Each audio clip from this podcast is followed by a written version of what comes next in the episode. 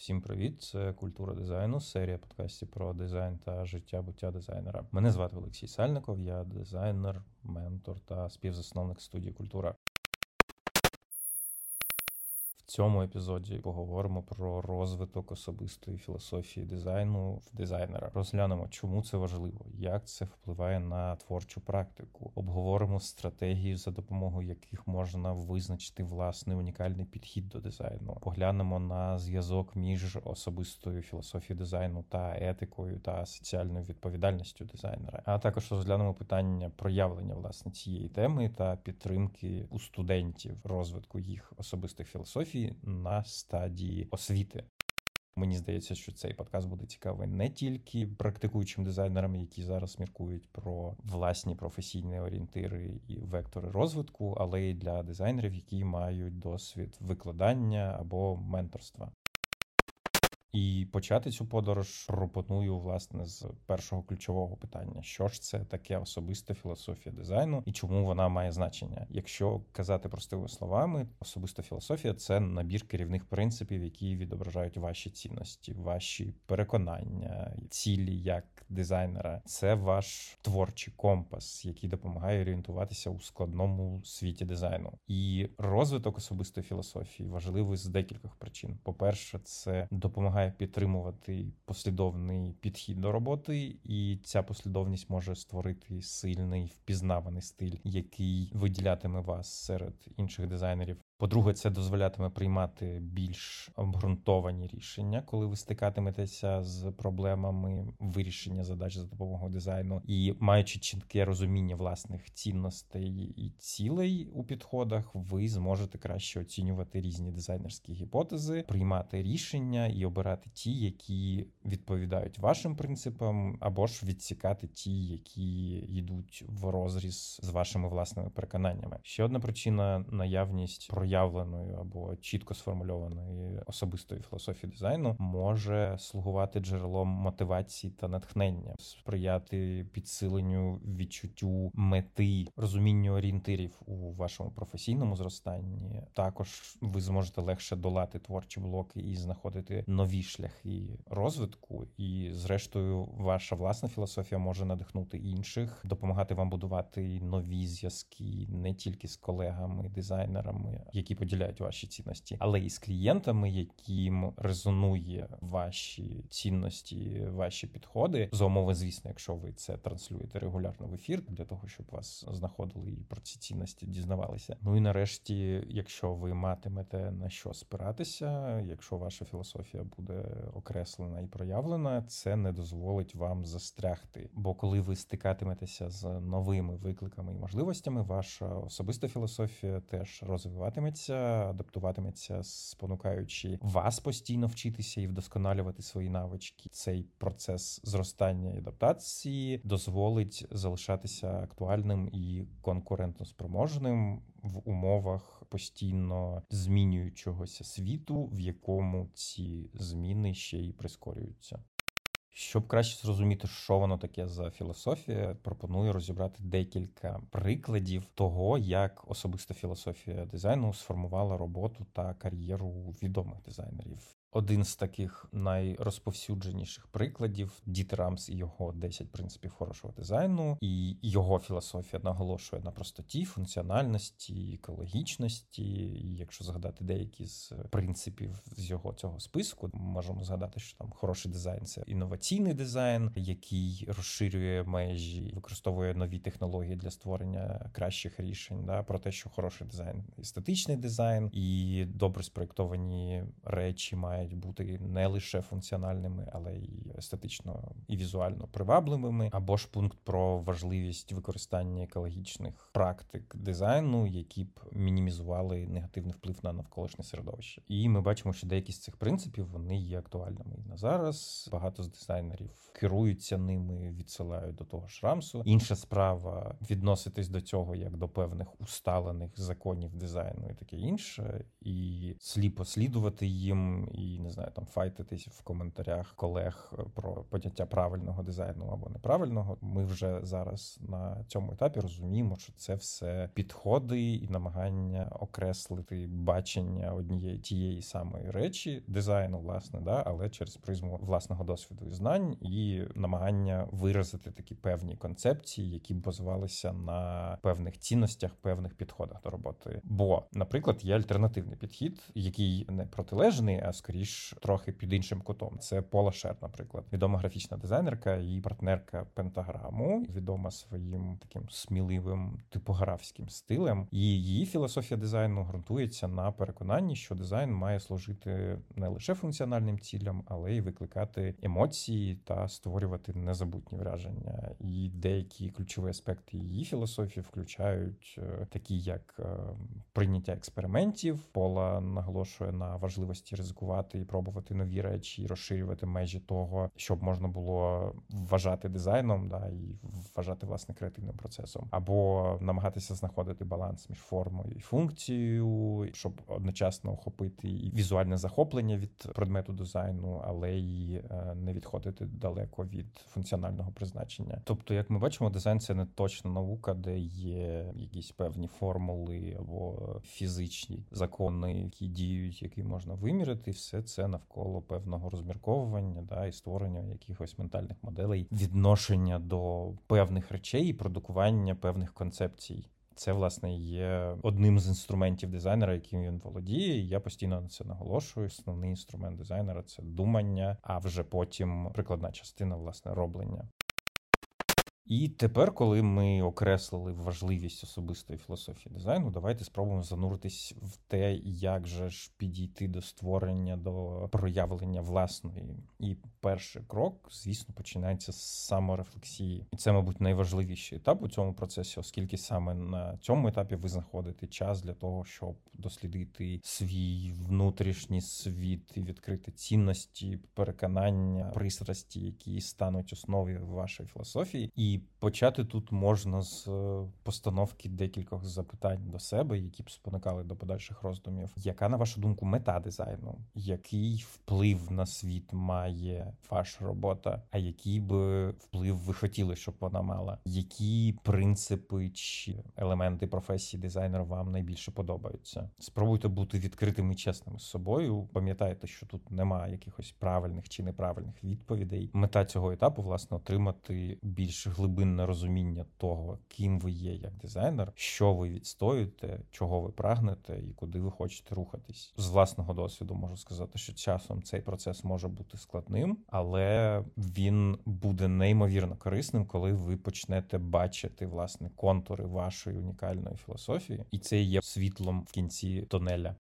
Невеличка ставка з проханням підтримати благодійний фонд Гуркіт, який з початку широкомасштабного вторгнення Росії в Україну допомагає військовим госпіталям та цивільним, і де працюють декілька наших дуже близьких друзів. А отже, ми впевнені в надійності цих людей і в тому, що кожна копійчина піде за призначенням. Реквізити ви можете знайти в описі до цього подкасту. Разом переможемо.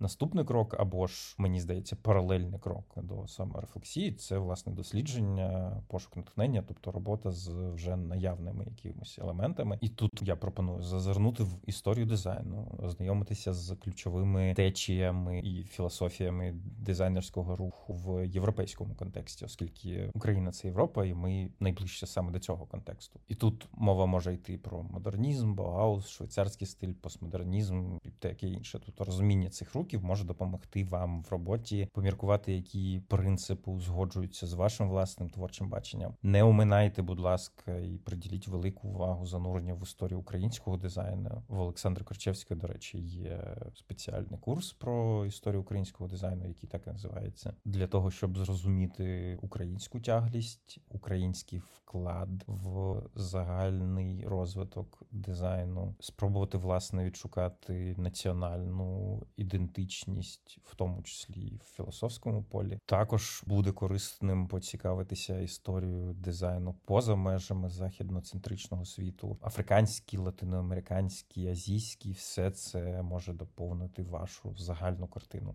Спробуйте проаналізувати роботу впливових дизайнерів, подивіться на їх роботу, на їх власне філософію, чим вони керувалися, коли створювали ті чи інакші проекти. Почитайте описи до цих проєктів для того, щоб зрозуміти, чим власне покеровувався цей дизайнер і чому це важливо. Збирайте це все, запитуйте себе, які аспекти цих підходів вам подобаються. Це може допомогти вам намацати ті елементи, які б ви потім включили у власну філософію.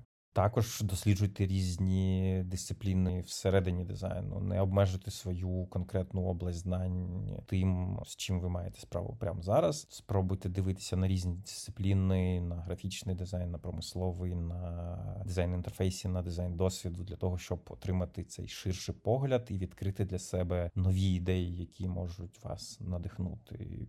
Ще можна досліджувати різноманітні гуманітарні дисципліни, які дотичні до дизайну, дотичні власне з боку вивчення людини. Да? Соціологія, психологія, все, що дотично до комунікації, бо дизайн це про візуальну комунікацію, все, що дотично до людського сприйняття. На цьому етапі намагайтеся бути максимально відкритими для нових ідей, і нехай вами керує цікавість. Звісно, це все не може залишатися суто в теоретичному колі, тому умовний наступний крок це спробувати застосовувати ті чи інші підходи в роботі. І тут би я порекомендував працювати над особистими проектами, які б могли стати майданчиком для вивчення різних стилів, підходів, ідей, концепцій, таке інше, щоб протестувати і визначити, що вам підходить і що ні. Зверніть увагу, що спроба зробити це в комерційних проєктах може наштовхнутися на спротив з боку замовника, і вам доведеться витрачати додатковий ресурс на спори, обґрунтування, що зрештою може якось фруструвати вас, відштовхнути від цього напрямку. Тому власні проекти виглядають як безпечний майданчик для цього. І якщо ви вже відчуваєте сміливість і впевненість в власних силах, то тоді дійсно ви можете це переносити вже в комунікацію з замовниками. Ще один спосіб досліджувати через практику це участь у всіляких конкурсів дизайну, хакатонах, якихось онлайн-челенджах, лабораторіях і такого іншого, які виштовхували вас з власної зони комфорту, заохочували пробувати якісь нові методи і підходи, і власне відкривали вам ще й доступ до якогось локального тимчасового цього ком'юніті, де можна було з якимись новими колегами обговорювати ваші ідеї, думки, підходи і результати. Це власне підводить до наступного пункту про співпрацю з іншими. Працюйте з колегами, дизайнерами або професіоналами з різних дисциплін, щоб отримувати ці нові перспективи. Вчитися іншим підходам, іншим ментальним моделям пояснення складних речей будьте ініціаторами таких колаборацій. Да? Якщо ви придумали власне якийсь проект, напишіть знайомим або незнайомим дизайнерам з пропозицією долучитися до створення чогось такого цікавого, прикольного, нестандартного, експериментального з метою дослідження. Четвертий умовний крок це власне спробувати сформулювати все, що ви накопили, все, що ви дослідили, спробувати сісти і окреслити це конкретними словами, перетворити думки та ідеї на вербальне або візуальне представлення для того, щоб проявити да і досмажити ці концепції, ідеї, пункти цієї системи. Декілька практичних порад. Спробуйте написати маніфест дизайну. Така собі письмова заява, яка б викладала ваші основні переконання, цінності та принципи як дизайнера. Це була б така декларація ваших творчих намірів і орієнтиром для вашої майбутньої роботи. Власне, лаконічний чіткий формат саме цього маніфесту він би допоміг вам зосередитись на ключових ідеях, які б визначили вашу філософію дизайну. Ви можете спробувати створити візуальне представлення цього маніфесту, або ж просто зібрати взяти якийсь мудборд, чи створити калаш, чи чи якось інакше до цього підійти, для того, щоб виразити ваші ідеї в більш чуттєвій формі, яка теж може слугувати якимось візуальним орієнтиром для ваших майбутніх проєктів. І найголовніше в цьому всьому це, звісно, не закривайтеся в собі, діліться та обговорюйте свою філософію з іншими, презентуйте її друзям, колегам, менторам, наставникам, запрошуйте їх до обговорення, запрошуйте якийсь фідбек. Це все вам допоможе і вдосконалити власні ідеї, і отримати нові якісь інсайти і розуміння з точки зору інших учасників цього процесу, щоб докристалізувати вашу власну філософію. Ну і звісно, все це не закінчується якоюсь крапкою. Да, Тому наступний крок це радше таке напуття, такий фільтр, що Особиста філософія це не статичний набір принципів, це жива дихаюча сутність, яка розвивається разом з вами. І коли ви навчаєтеся, ростете і стикаєтеся з новими викликами, вона теж трансформується. І прийняття цієї умови еволюційної є ключовим для того, щоб залишатися актуальним, інноваційним, унікальним у своїй дизайнерській практиці. Саме тому важливо залишатися відкритим до чогось нового. Саме тому корисно періодично повертатися до того, щоб поміркувати над власним досвідом, порефлексувати, подумати, де ваша філософія можливо потребує якоїсь адаптації, що може допомогти побачити якісь нові тенденції, чи шаблони, чи вподобання у вашій власній роботі, і, зрештою, трансформувати вашу філософію відповідно до духу часу. Це також і про постійне навчання, активний пошук якихось нових можливостей для розширення власних знань на навичок, участь у професійних дискусіях, обміну думок, обміну підходів, поглядів на дизайнерську практику. Ну і намагатися бути сприйнятливим до зовнішніх відгуків, сприймати конструктивну критику, відгуки від колег, клієнтів, використовувати це як можливість вдосконалити ваші власні підходи і розвинути вашу власну філософію дизайну. Тобто, це така радше відкрита система ніж закрита. І отут я хочу звернутися власне до колег, які мають досвід викладання чи то на курсах, чи то в університетах з таким закликом, не знаю, декларацією певною проханням. Можливо, заохочувати самоаналіз та дослідження в студентів, щоб вони розмірковували над своїми цінностями, над власними переконаннями, пристрастями в дизайні для того, щоб у них формувалася краще розуміння власної творчої перспективи, а також заклалися основи, щоб в подальшому змогли розвинути власну філософію дизайну, персоналізувати завдання та проекти для студентів таким чином, щоб вони мали свободу підходити до цих проєктів у власний унікальний спосіб, який би вимагав від них певного дослідження і розмірковування власних пошуків, а також сприяв би формуванню відкритих дискусій і дебатів, які б допомагали вдосконалювати власні філософії, а також відкривати інструменти критичного погляду на вже усталені речі. І саме тому одне з завдань викладача це знайомити студентів з різними напрямками і філософіями дизайну, які існують від різних дизайнерів з різних дисциплін, з різного культурного середовища, щоб надихнути їх і розширити їхнє розуміння дизайну і допомогти їм визначити ті елементи, які перегукувалися з їхніми власними філософіями, і зрештою допомогли б їм їх утворити. Ну і останнє в цьому списку це заохочення дизайнерів, студентів до співпраці між собою, бо здатність ефективно співпрацювати з іншими є важливим для успішної дизайнерської роботи, і тут особиста філософія може вплинути на те, як вони підходять до власне співпраці, включаючи якийсь формат спілкування, відкритість до нових ідей, готовність до компромісу або утворення креативних підходів до процесу створення, розподілу ідей, розподілу розподілу ресурсів, щоб створити щось цікаве, нове, яке було би поєднанням різних спектрів, різних філософій учасників, і таким чином, можливо, інновативним.